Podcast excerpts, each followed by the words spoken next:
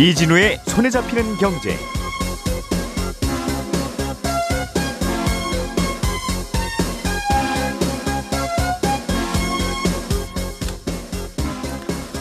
안녕하십니까 이진우입니다.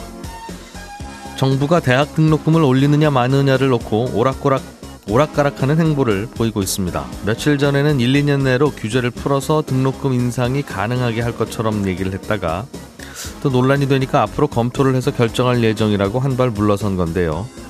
대학 등록금은 요즘 어떤 구조로 결정이 되고 있길래 규제를 푸느냐 안 푸느냐를 놓고 이게 논란이 되는 건지 좀 자세히 들여다보겠습니다. CATL이라는 중국의 전기차 배터리 기업이 최근에 새로운 배터리를 공개했는데 한국 배터리 기업들에게 위협이 될 거라는 전망이 함께 나오고 있습니다. 어떤 배터리길래 그런 건지 이 내용도 좀 들여다보겠습니다. 정부가 며칠 전에 발표한 분양가 상한제 개편안에 따라서 분양가가 9억 원을 넘는 서울 아파트가 늘어날 거라는 보도가 나왔습니다. 그런데 서울의 아파트는 분양가가 9억 원을 넘게 되면 특별 공급 물량에서도 제외되게 되고 중도금 대출도 어려워지기 때문에 자칫 가점이 낮은 무주택 실수요자의 내 집 마련이 더 어려워지는 게 아니냐는 우려도 함께 나옵니다. 이 내용도 간단히 좀 들여다보겠습니다. 6월 27일 월요일 손에 잡히는 경제 바로 시작합니다. 오늘의 뉴스를 프로파일링 합니다. 평일 저녁 6시 5분 표창원의 뉴스 하이킥.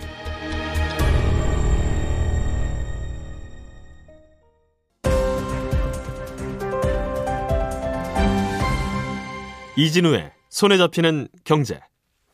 네, 오늘은 김현우 소장, 박세훈 작가, 한국경제신문 나수지 기자 이렇게 세 분과 함께 경제 뉴스들 중요한 거 뽑아서 정리 좀 해보겠습니다. 어서 오십시오. 네, 안녕하세요. 예, 김현우 소장님. 네. 음, 실손보험 중에 4세대 실손보험이 이번에 새로 나온 신제품이죠. 예, 그렇습니다. 어, 요거를 좀 다들 갈아타 주셨으면 좋겠다. 네. 라는 게 보험회사와 정부의 생각이고. 네. 그렇게 호락호락하게 갈아탈 수는 없다는 게 이제 기존 가입자들의 고민인 것 같은데 네.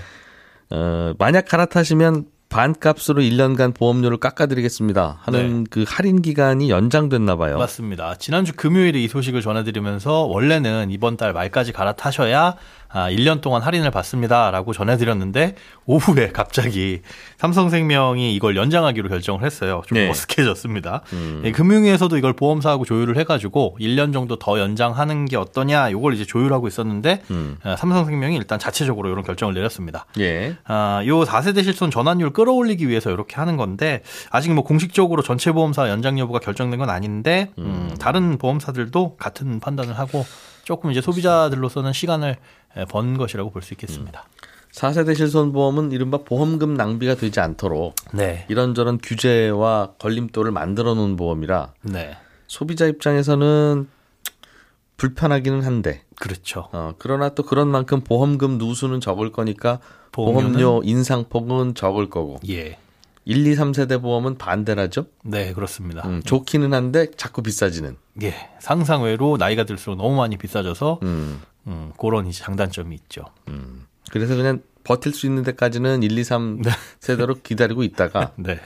도저히 못 버티겠다. 이 보험료 너무 많이 올라서 네. 할때 4세대로 옮겨가는 건 어떠냐. 그것도 나쁘지 않은 선택입니다. 보험료를 낼수 있는 여력만 있다면 예. 조금 아깝더라도 뭐 그렇게 하는 것도 방법이고. 네. 다만 이제 병원 좀 자주 다니게 될 시점이 오면 그때는, 그때는 또 넘어가야 된다는 그 말이니까. 그렇습니다. 보험료가 너무 비싸질 수 참, 있어서. 내가 그동안 무슨 일 한 건가 싶은 생각은 좀 들기도 하겠죠. 네, 맞습니다. 알겠습니다. 또 하나 다른 뉴스 하나 보죠. 예. 분양가가 요즘 계속 오른다. 네. 분양가 상한제에 대한 완화 움직임이 있기도 하고 네, 그동안 너무 로또 아니었냐 하는 지적도 있기도 하고 아무튼 이런저런 이유로 분양가가 오르고 있는데 이렇게 되면 청약 시장의 특별 공급 물량이 줄어들게 된답니까? 네, 그렇습니다. 분양가 상한제 현실화에 대한 대책도 얼마 전에 나왔었죠. 아, 현재 특별 공급 대상이 분양가 9억 원 이하인 주택에 대해서만 적용이 되고 있습니다. 그러니까 같은 단지, 같은 동, 음, 똑같은 이제 아파트라고 하더라도 네. 9억 원이 넘지 않는 주택만 특별 공급이 가능한 건데요. 특별 공급이 뭐죠? 어, 일반 공급은 어, 누구나 음. 정해진 그 기준에 따라서 이제 당첨자를 선정하게 되는데 청약 가점 앞에 누구나 평등한. 그렇죠. 예. 그런데 특별 공급은 아무래도 어, 사회적 배려가 먼저 필요하신 분들이라든지 주택 공급이 먼저 필요한 분들을 우선적으로 선정을 해서 신혼부부 특공 뭐 이런 거고요. 예, 기준을 따로 선정해서 그 기준에 맞게끔 그분들만 우선 분양하는 거. 맞습니다. 경쟁을 따로 하는 겁니다. 약간 특혜기 때문에 비싼 아파트는 그렇게는 안 해드립니다였는데 그렇죠. 그 기준이 9억 원이었다는 말이죠. 예. 그런데 그 9억 원의 기준이 이제 집값이 많이 비싸지다 보니까 분양가가 9억에 달하는 주택이 많아졌죠. 예. 공공 분양 주택의 경우에는 3기 신도시 기준에서 일반 분양이 일반 공급이 15%고 나머지 85%가 특별 공급입니다. 네. 사실상 특별 공급이 더 많죠. 음. 어, 공공주택 같은 경우에는 당장에 뭐 분양가 9억 원이 넘는 곳이 많지는 않겠지만 아, 서울에서 재개발 재건축되는 경우에는 이제 뭐 일- 민영 주택은 거의 대부분 작은 면적이 아니라고 한다면 특별 공급 대상에서 제외될 가능성이 높습니다. 예. 일단 당장에 둔촌 주공만 하더라도 음. 2019년에 산정한 분양가가 3.3 제곱미터당 3,550만 원이거든요. 네. 이렇게 따져 보면 전용 면적 59제곱미터에서만 특별 공급이 가능하고 20평대. 그렇습니다. 예. 아, 그런데 여기서 이제 분양가 상한제 개편으로 인해서 요번에 이제 정부가 내놓은 안에 따라서는 분양가가 한 1.5%에서 4% 정도 인상될 것으로 보여요. 음. 그러니까 최저 인상폭이라고 예상되는 1.5%만 오르더라도 예. 어, 3.3제곱미터당 3,700만 원이 조금 넘고요. 음. 그렇게 되면은 9억 원이 살짝 넘어가게 됩니다. 예. 이러면 이제 특별 공급이 불가능하게 되는 거죠. 음. 물론 이제 59제곱미터, 그 9, 50, 20평형도 뭐 층수나 형태에 따라서 가격이 조금 다를 수는 있겠지만 네. 어쨌든 지금보다 특별 공급 물량이 확 줄어들게 될 거고요. 이렇게 특별 공급 물량에서 일반 공급으로 넘어가게 되면 그 일반 공급 물량은 전부 다 이제 민영 민영 주택이니까 가점제를 적용받게 됩니다. 음. 결국은 무주택 기간, 뭐 부양 가족 수, 뭐 청약 통장 가입 기간에 따라서 또 당첨자를 선정하게 되는 거죠. 예. 이 특별 공급에 관한 기준 9억 초과면 된다 안 된다 이 기준은 이 주택 공급에 관한 규칙이에요. 이건 이제 국토교통부령이라서 법 개정 없이 예, 법 개정 없이 가능합니다. 여야 합의 없이도 정부가 맘먹으면 그럽시다. 이제 집값도 많이 오르고 그러니까 12억으로 합시다. 그렇습니다. 이렇게 할 수는 있다. 예. 음. 그런데 그게 개정되지 않는다면 어, 특별 공급을 기대하고 노려봤던 청약 대기 수요는 이제 다른 전략을 짜야 되는데 음. 요거에 대해서 할 거다 말 거다라는 것부터 먼저 빨리 밝혀줘야 예. 기다리고 있는 사람들이 전략을 짜야 되는데 아직까지도 요 내용에 대해서는 언급이 없어서 예. 좀 답답할 수가 있습니다. 특별 공급 물량이 예를 들면 어떤 게 있죠? 신혼부부 우대해 주는 게 있는 것 같고. 예, 신혼부부 특별 공급 물량이 보통 한 20에서 30% 정도. 꽤 많죠. 그리고 예. 생애 최초 특별 공급도 어, 음. 민영주택에도 포함이 되고요. 생애 최초이기만 하면 가점이 좀 모자라도 우선권을 주겠다. 그렇습니다. 그리고 노부모 부양 특별 공급이라고 해가지고 음. 예. 어, 그 주택이 없으신 부모님을 모시는 경우에도 해당이 되고요. 뭐 예. 장애인 그 특별 공급도 있고 음, 그런 것들이 있고 굉장히 많습니다. 별도의 특혜 없이 그냥 무조건 가점으로만 한다. 네, 입시 제도를 그냥 수능 점수로만 한다 하는 느낌과 비슷하네요. 네 그렇습니다. 뭐 농어촌 특별 전형 이런 거 다 없어지고 예, 맞습니다. 음. 특별 공급 물량이 없어진다, 줄어든다는 거 말고는 다- 다른 변화는 없습니까? 아, 9억이 넘어가면 이제 문제가 구, 이 중도금 대출이 안 된다는 게 문제예요. 현재 예. 대출 규제상으로는 중도금 대출이 불가능한데 전부 다 그럼 거의 이제 잔금 치를 때까지는 현금이 있어야 된다는 소리죠. 이 생애 최초 같은 경우에는 LTV 80%로 규제를 완화해 주겠다라고 하기는 했는데 이게 중도금 대출까지 해당되는지 안 되는지 여부는 아직까지 나오진 않아 있어요. 그래서 중도금 대출까지 된다고 하더라도 9억짜리 집이면 뭐 최대 6억까지만 가능하기 때문에 이게 최대 한도가 6억이라서 예. 최소한 현금 3억 원 준비하고 있어야 되는데 뭐 예. 계약금 거의 1억, 뭐 나머지 이렇게 생각한다면은 아, 이 정도의 현금을 보유하고 있는 가구가 얼마나 될까 이런 부분도 좀 걱정이고 보유하고 있다면 과연 우대를 해드려야 되는 건가 싶기도 하고요. 그렇습니다. 늘 이만큼 현금을 들고 있는 분들이 생애 최초로 참- 우대를 받을 좀 서울 아파트가 항상 이런 고민이에요. 그렇습니다. 어, 뭐 좀 혜택을 드리려고 하면 가계대출 문제 때문에 대출을 많이 해드릴 수는 없고. 네. 어, 그럼 이분은 이 현금이 있다는 말이야? 라고 생각하면 그럼 이게 굳이 이분을 왜 그럼 우리가 사회적으로 배려를 해야 하나. 하는 생각도 들고. 맞습니다. 음. 이게 물론 아예 답이 없는 건 아닙니다. 시공사가 자체적으로 보증을 쓰고 어, 대출을 알선해 준다고 한다면 일단 입주 시점까지는 버틸 수가 있어요. 네. 그 다음에 이제 고민을 하면 되는데 일단 분양가 상한제 주택에 대해서 실거주 의무가 지금은 있습니다. 그러니까 입주를 바로 해야 돼요. 준공이 예, 되게 예. 되면. 그런데 그 실거주 의무가 내년부터는 완화됩니다.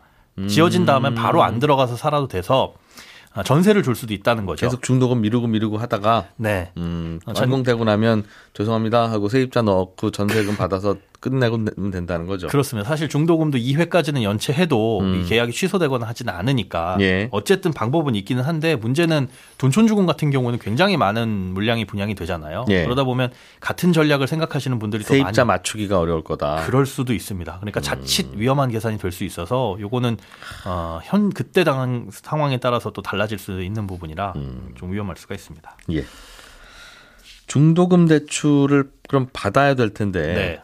뭐 되면 받아야죠. 그렇죠. 어, 이거는 DSR 규제와는 상관이 없습니까? 예, 중도금은? 일단 중도금 대출은 DSR 규제에서는 제외돼 있습니다. 음. 그러면 일단 우선은 중도금 대출만 해결하는 게 문제이긴 한데 아, 어쨌든 중도금 대출도 언젠가는 일반 대출로 바뀌잖아요. 예. 그런데 일반 주택의 경우에는 선분양하는 주택의 경우 한 2년 정도의 여유 시간이 있는데 돈전주금 같은 경우에는 입주 시점이 거의 임박했죠. 그러니까 중도금 대출을 받았다라고 하더라도 뭐 거의 1년 이내에 장, 이 일반 대출로 바뀔 가능성이 높습니다. 음. 그렇게 되면 결국에는 DSR 규제를 적용을 받게 될 텐데 어, 주변 시세에 맞춰가지고 집값이 올라가고 그에 따라서 대출이 좀 더 나온다라고 계산을 하더라도 어차피 9억 초과분은 20%밖에 대출이 안 나오거든요. 게다가 음. 투기과열 지역이니까 이 생애 최초이신 분들 아니라고 한다면은 결국은 그렇게 대출이 크게 나오질 않습니다.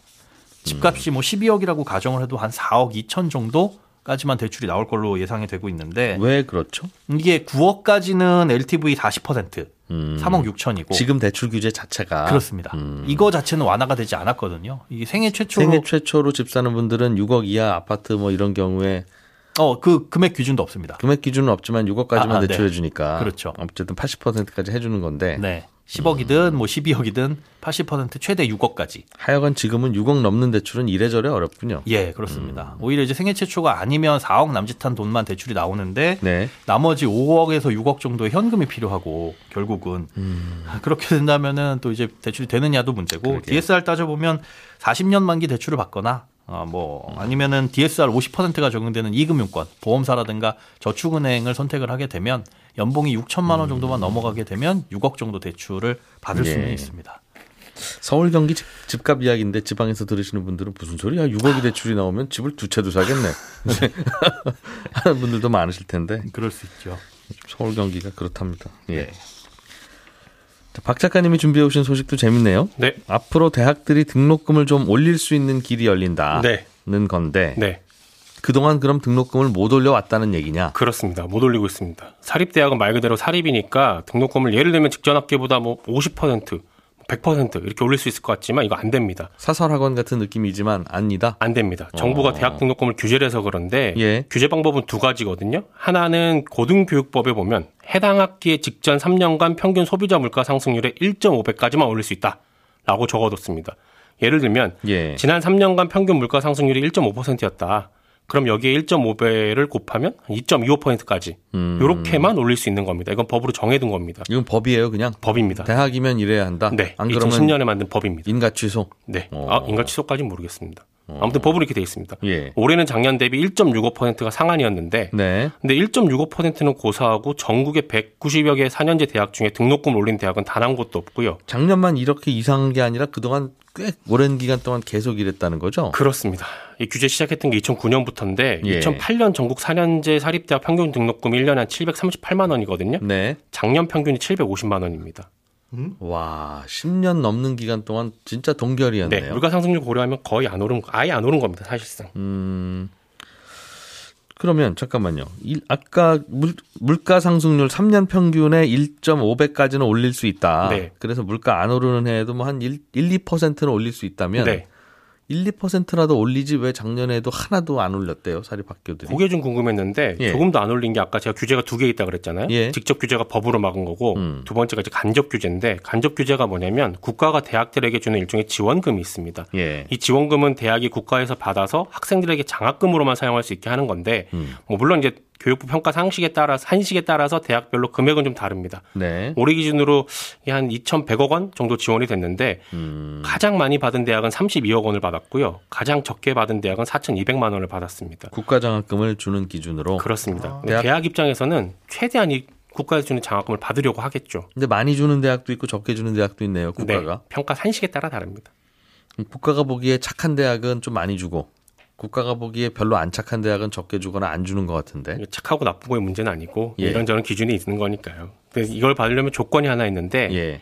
등록금을 동결하거나 인하를 해야 되고요. 아, 상생 대학이어야 되는군요. 예.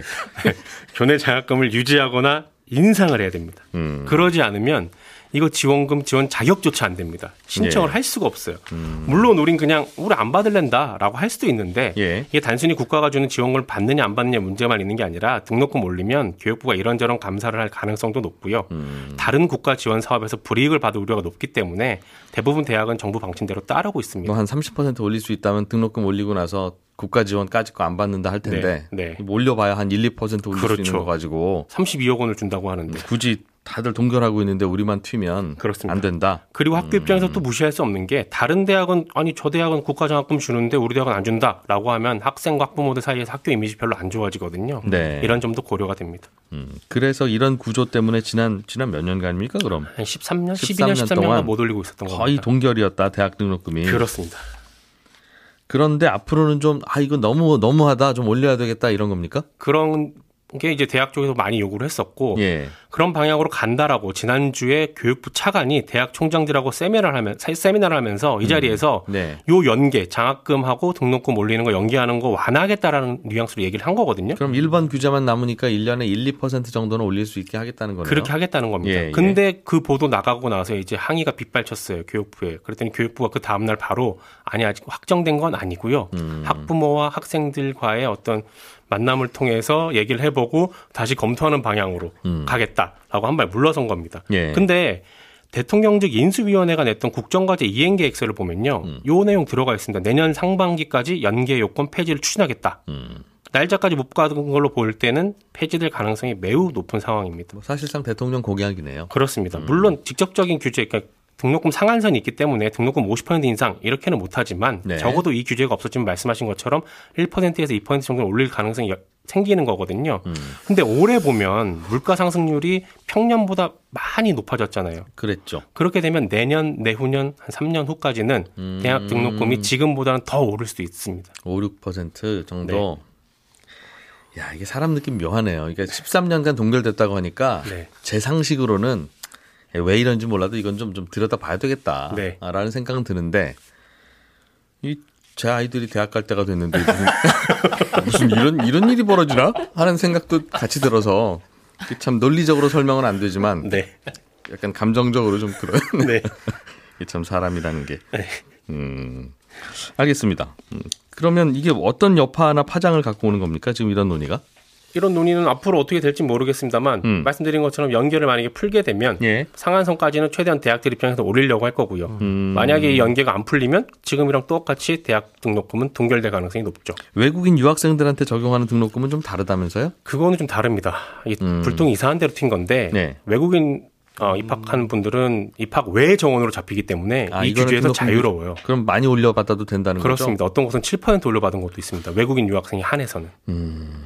그래서 네. 알겠습니다. 등록금이 오를 가능성이 꽤 되네요. 네. 다만 이렇게 물가 많이 오르는 시기에 하필 이런 얘기 꼭 해야 되냐 눈치 없이 네.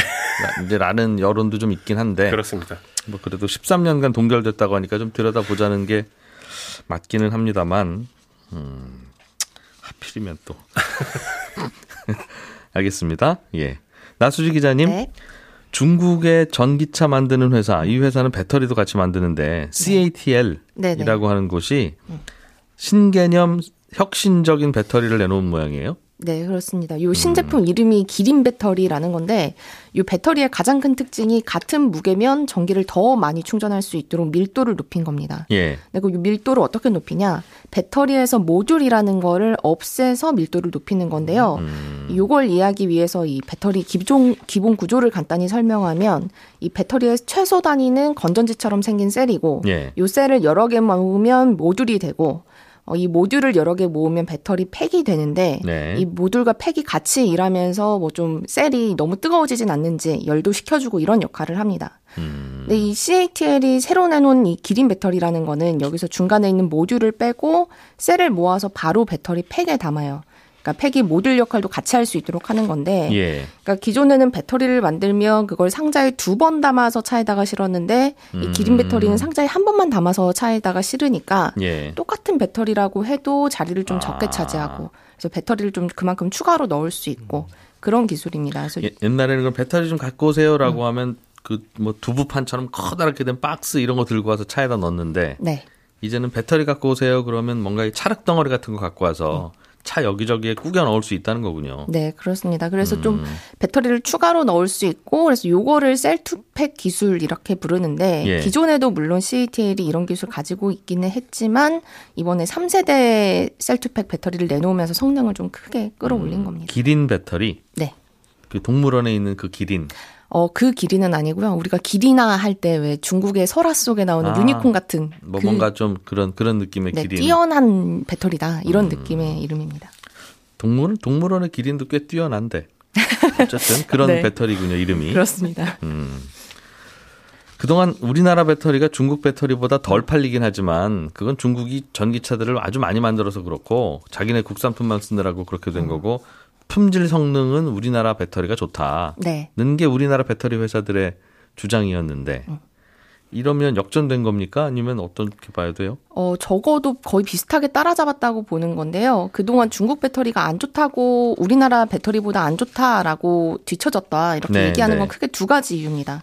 첫 번째는 배터리 양극재 때문인데 이 중국이 주로 생산하는 어, 리튬 인산 철로 양극재를 만든 LFP 배터리. 네. 요거는 조금 더 한국이 만드는 삼원계 배터리보다는 어, 철이 들어가서 좀 싸고 제조 원가가 낮고 안정적이지만 음. 에너지 밀도가 낮아서 한 번 충전했을 때 주행 거리가 짧은 게 단점이었습니다. 중국 배터리는 네 그렇습니다. 또이 음. 양극재 종류 때문도 그렇지만 배터리 모양도 영향을 미쳤는데 음. 이 중국은 좀 상자처럼 생긴 각형 배터리를 주로 만드는데 네. 한국이나 일본 기업들은 좀 얇고 납작하게 생긴 파우치형이나 아니면 건전지처럼 생긴 원통형 배터리를 주로 만들었거든요. 네. 근데 이 각형 배터리가 비교를 해보면 외부 충격에는 강하고 또 싼데 이게 상자 모양으로 생겨서 부피가 좀 있으니까 공간을 효율적으로 사용하기 어려운 단점이 있었습니다. 중국 배터리가 그동안 그렇습니다. 철 들어가서 안정적이고 싸긴 어. 한데 딱딱한 상자처럼 생겨서 좀 불편했다. 네. 예. 그래서 요 두 가지 때문에 중국산은 싸, 싸긴 한데 음. 좀 전기를 많이 충전을 못 하는 것 같다. 그래서 오래 못 가는 것 같다라는 게 약점이었는데 예. 요 셀투팩 기술이라는 걸 중국 기업이 발전시키면서 에너지를 좀 더 효율적으로 음. 실을 수 있게 됐고 그래서 CATL이 주장할 때는 이 한국 기업이 내년에 내놓을 배터리보다 지금 이 배터리가 13% 이상 용량이 더 크다. 음흠. 그리고 한 번 충전하면 1000km 갈 수 있는데 LG 에너지 솔루션이 내년에 내놓을 게 한 700km 정도 간다고 하거든요. 예. 근데 회사에서 밝힌 거라 뭐 정확한 똑같은 조건은 아니겠습니다만 음. 적어도 한국산보다 성능이 비슷하거나 좀 더 나은 수준일 거다 이렇게 예상하고 있습니다. 그동안 중국산 배터리가 좀 싸긴 쌌는데 어. 한번 충전해봐야 올해는 못 가는 네. 그런 문제가 있었는데 그럼 많이 넣으면 될 거 아니냐. 어. 하면서 여기저기 꾸겨 넣을 수 있는 방식으로 만들었다는 거군요. 네, 그렇습니다. 아, 우리나라도 그렇게 하면 될 텐데 그게 좀 쉽지는 않은 모양입니다. 네, 우리나라가 만드는 배터리들의 모양이 중국보다는 어, 달라서, 달라서, 이 원통형과 파우치형은 조금 더 어렵다고 꾸겨 넣기가 좀 어렵다. 네. 음. 예, 여성시대 들으시고 나서 저는 바로 이어지는 11시 5분 손경제 플러스에서 인사드리겠습니다. 고맙습니다.